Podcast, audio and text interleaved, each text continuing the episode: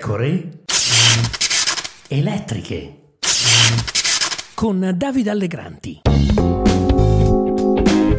lei nasce da un accordo politico preso a Roma e non... Guardi, la interrompo Floris, non è assolutamente niente di tutto ciò e lo si vede dal percorso. Noi abbiamo fatto un percorso che è doppiamente democratico. Le forze politiche, di cui la maggior parte sono forze politiche sarde, questo lo voglio ricordare, si sono incontrate da mesi per discutere delle regole, per discutere della, delle modalità Quindi lei dice un'Italia ma nasce dal territorio. Sì, ma le dico... Però le Soru dico... dice no, Soru dice beh allora facciamo le primarie primarie. Ma il tema delle primarie è stato dibattuto proprio all'interno di queste regole e quello che hanno fatto i partiti è che sono confrontati internamente, nel movimento abbiamo fatto due assemblee, il PD ha fatto segreteria, direzione assemblea qualificata, gli altri partiti si sono confrontati e abbiamo deciso di non scegliere le primarie come metodo e di scegliere invece finalmente una classe dirigente che fa politica. Quando la classe dirigente non fa politica viene accusata, quando fa politica invece eh, viene, vengono chiamate le primarie. Ciao, qui Davide Allegranti. Ma come? Niente più primarie? Ci sono almeno due posti in cui il PD, partito che ha fatto della consultazione tra i cittadini il suo marchio di fabbrica politica, potrebbe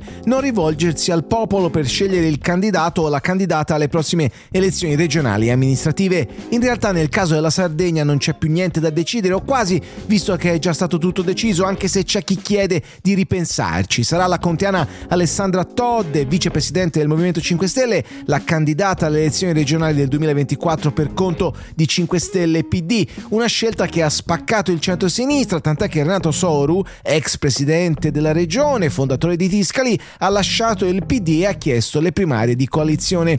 Una richiesta caldeggiata anche dal professor Arturo Parisi, per il quale solo una vera unità politica del centro-sinistra può offrire un'alternativa.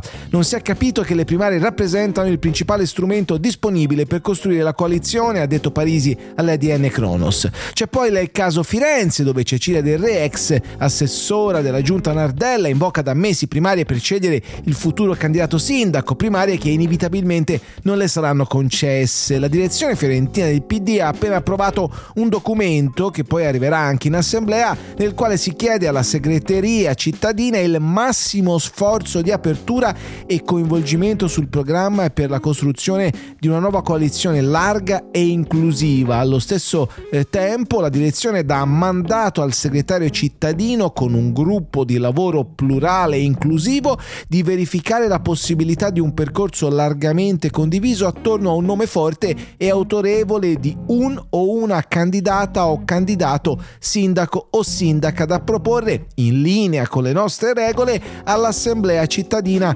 per la relativa deliberazione in linea con lo statuto. Tradotto, no Niente primarie, grazie.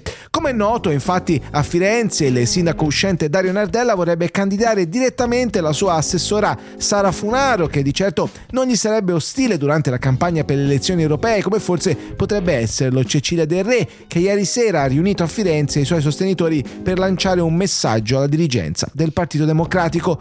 Dunque, la domanda resta valida, ma come? Niente più primarie? Giova ricordare che proprio Alice Schlein è diventata segretaria del PD grazie alle primarie senza le quali non avrebbe mai vinto, tant'è che le sono servite le primarie per battere Stefano Bonaccini dopo la fase congressuale al termine della quale era stata sconfitta. Gli iscritti infatti avevano premiato Bonaccini. Senza il popolo del centro-sinistra o del sinistra-centro, composto anche di non iscritti al PD, Schlein, che si è iscritta tra l'altro al PD all'ultimo minuto, non avrebbe conquistato la leadership dei democratici. Dunque, perché sottrarsi adesso alla scelta di una candidatura selezionata attraverso l'elettorato.